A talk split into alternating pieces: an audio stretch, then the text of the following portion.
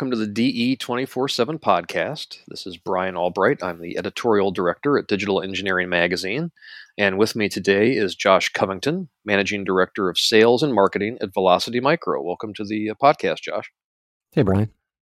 I wanted to talk to you a little bit about uh, how the workstation market is really evolving right now and, and the role that you guys play there are a lot of workstation options right now for engineers and designers and i know that you know your niche is you build these highly highly custom workstations for these users so what are some of the key benefits for uh, an engineer you know choosing one of these sort of custom built workstations yeah so by choosing a custom workstation that allows us to build to a specific customer's needs and put the emphasis on certain specs that are going to speed up their specific workflow.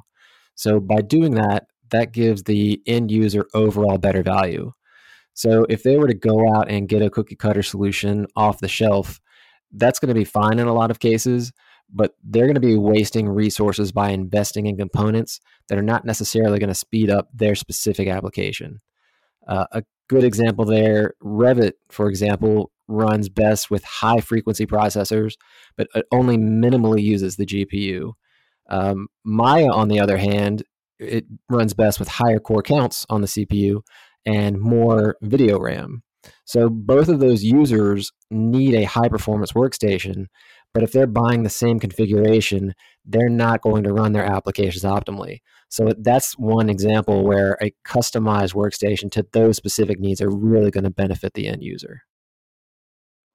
Well, that kind of leads me to my next question, which is, you know, a, a lot of times when we talk about workstations, uh, workstation selection can be highly specific, not just to sort of the end user, but also a lot of the different applications can have a, a big impact uh, on how folks are working and what workstation they need. So, what are some of the key features of these workstations that engineers really need to look at or consider when they're trying to configure or select a computer so they can optimize performance of the, you know the, the performance of these types of applications Yes, CPU and GPU are always going to be the primary consideration there.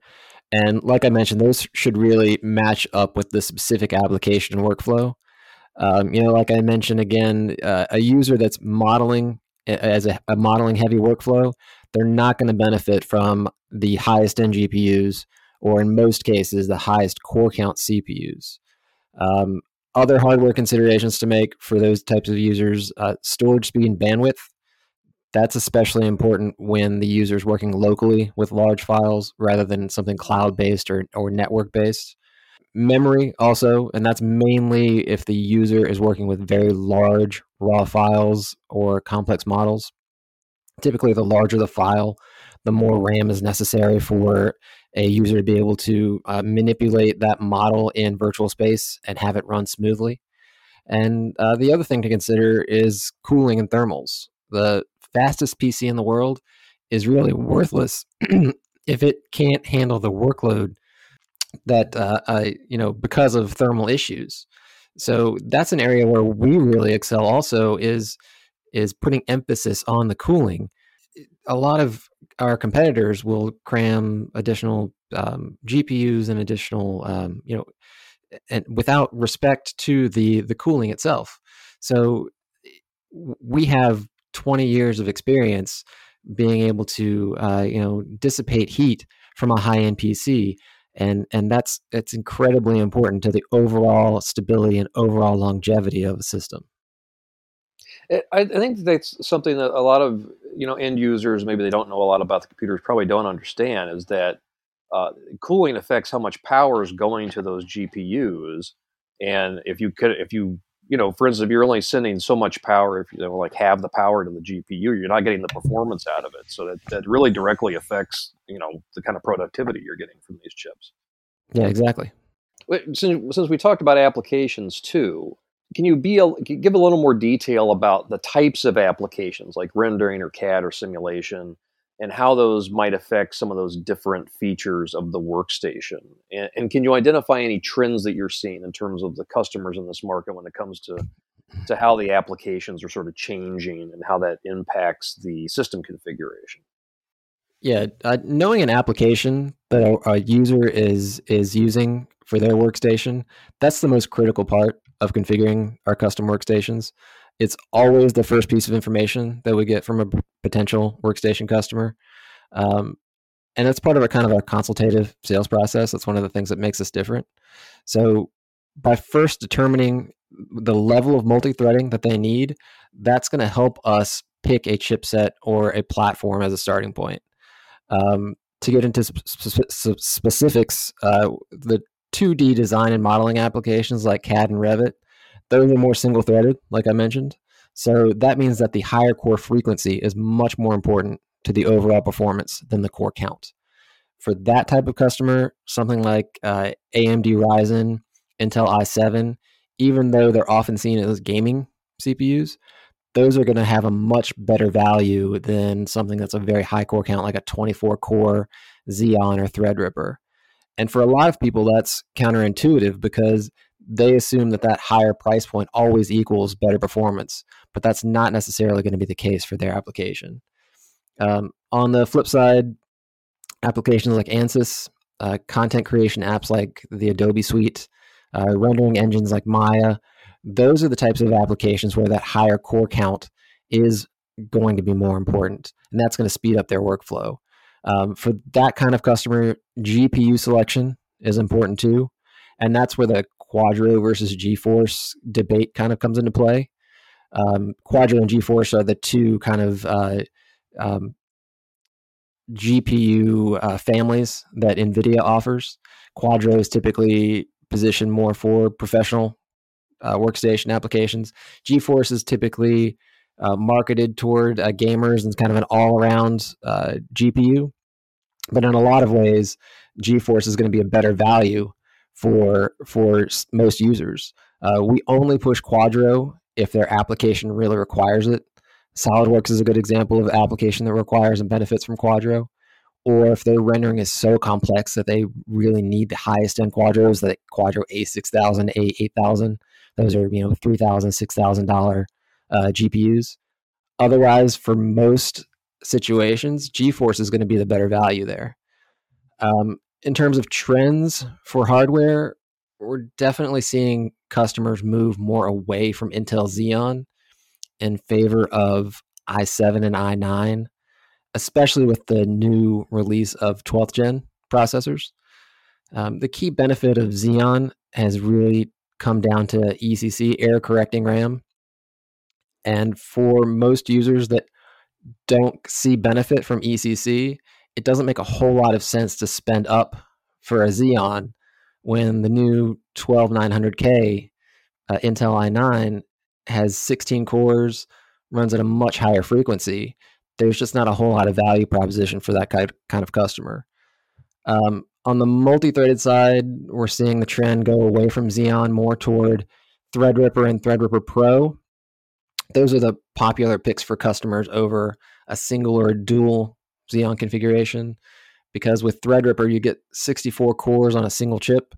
It just makes a whole lot more sense for the vast majority of users than something that's going to be much much more expensive and a dual Xeon that's going to add a lot of complexity to their build.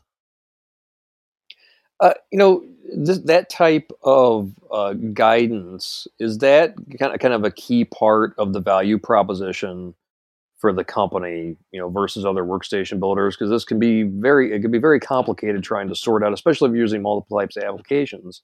Um, you know how to balance the needs of those applications and the hardware.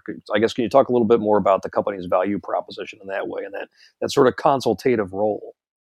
Yeah, I mean, it definitely is. Uh, that consultative sales process, like I've mentioned before, that is a, a, key value that we offer for our customers. We have a, a ton of people that they, you know, they're not hardware experts. They know their application, they know their software, but they don't necessarily know the type of hardware that they need. They know what their budget is, they know that they need a high end PC, but they don't know where to, to put that budget. And our team is able to consult with that type of customer and walk them through these steps you know to understand exactly what their workflow is understand exactly are they doing more, you know, 2D modeling? Is it 3D rendering? Is it a combination of the two? What are the applications that they're using? What are the rendering engines that they're using? And build out a workstation that's specific to that customer's needs, like I mentioned before. That's something that's really unique that we can offer that if you were to call it a custom gaming PC company, they're not going to be able to do that for you. If you're to walk into a Best Buy and tell that to a blue shirt, they're not going to be able to help you with that. That's something that's a unique value that we're able to offer. Uh, you know, to touch on a little bit more of the value proposition that we have, uh, we really emphasize performance at the end of the day on our PCs.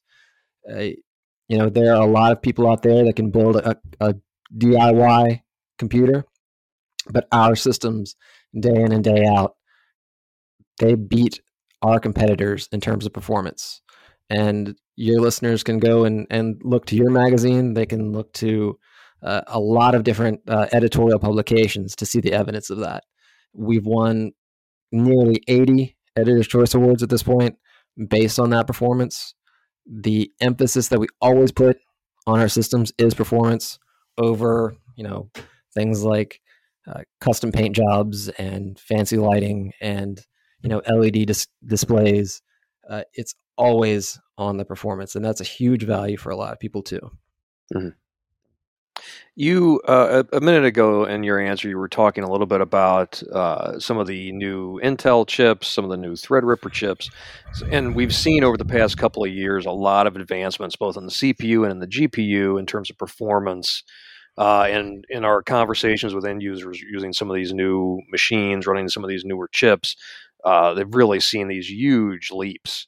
So, uh, from your perspective, what do you, what would you say have been some of the most important or exciting developments when it comes to uh, boosting performance or increasing productivity on these types of workstations? And, and what do you see kind of going forward in the next year as being, you know, some of the most promising developments that are really going to help engineers in this space? Yeah, so one of the the big things is for a, a user that is going to be optimized for multi-threading is the ability to have so many more cores on a single chip. I've mentioned Threadripper a couple of times. Uh, a 64 core Threadripper for a user like you know a, a, vi- a, visual special effects user that needs all those additional cores for their rendering CPU cores. That's a huge, huge benefit, and that's something that you know even just a couple of years ago you needed a, a dual CPU workstation to get anywhere close to that level. Uh, so that's a huge, huge advancement. Uh, another one is the exponential increase in storage bandwidth that PCIe Gen 4 and NVMe has given us, and Gen 5 actually coming now soon. Uh, those are huge, huge upgrades over a user that's still using 7200 RPM platter drives. Even SATA SSDs are getting outperformed by Gen 4 devices by 10x plus. And if the user is doing something that's uh, IO intensive, that's a huge, huge benefit there. Um, DDR5 is another one that's that's just been released with Intel's uh, newest generation. DDR5 is is probably about 50% faster than uh, DDR4. Uh, and that's a huge, you know, the, I've mentioned some of the types of users that benefit from from higher speed and higher quantity memory. For that type of user, that's that's a a big, big benefit. And as applications and software start to take more and more advantage of the DDR5, you're just going to see that increase uh, exponential. Uh, and then the other thing, the last thing I mentioned is kind of this hard, hybrid core model that Intel has moved toward, and uh, and AMD is going to start to move toward as well. Um, with the 12th gen Intel processors, they've kind of come out with the the P and the E cores, the performance cores and the efficiency cores. So I mentioned that the 12900K is a 16 core processor. That's uh, a combination of those performance and efficiency cores. And what you're able to do there is you get kind of the best of those both worlds. You get the higher core count benefits, but you also get those high frequencies without increasing the TDP on the processor. So you get much, much better performance overall, and you also get better thermals. So that's going to kind of tie into what I mentioned before is you're going to get that overall better uh, um, longevity and reliability on the performance of the system. So I think the combination of all those things, it's a really great time to upgrade workstations if you haven't at this point. Uh, there's a lot of cool stuff that's coming out, um, not just CPUs but GPUs also next year. The the GeForce 3000 series is great for a lot of users. There are new Quadro uh, graphics cards coming out next year as well. So you know it's a really great time to get a, a big leap forward in terms of your hardware performance right now. Yeah, it's exciting stuff, and and even if you bought a, I think a workstation, even just maybe you know two years ago, there's been so many changes that folks really start looking at looking at these things and and planning ahead to upgrade because the performance leaps are really huge. Right, absolutely. All right, well, thank you very much for your time today, Josh. Thanks, Brian. Well, uh, this has been another edition of the DE 24 7 podcast. Uh, please tune in next time, and we'll see you later.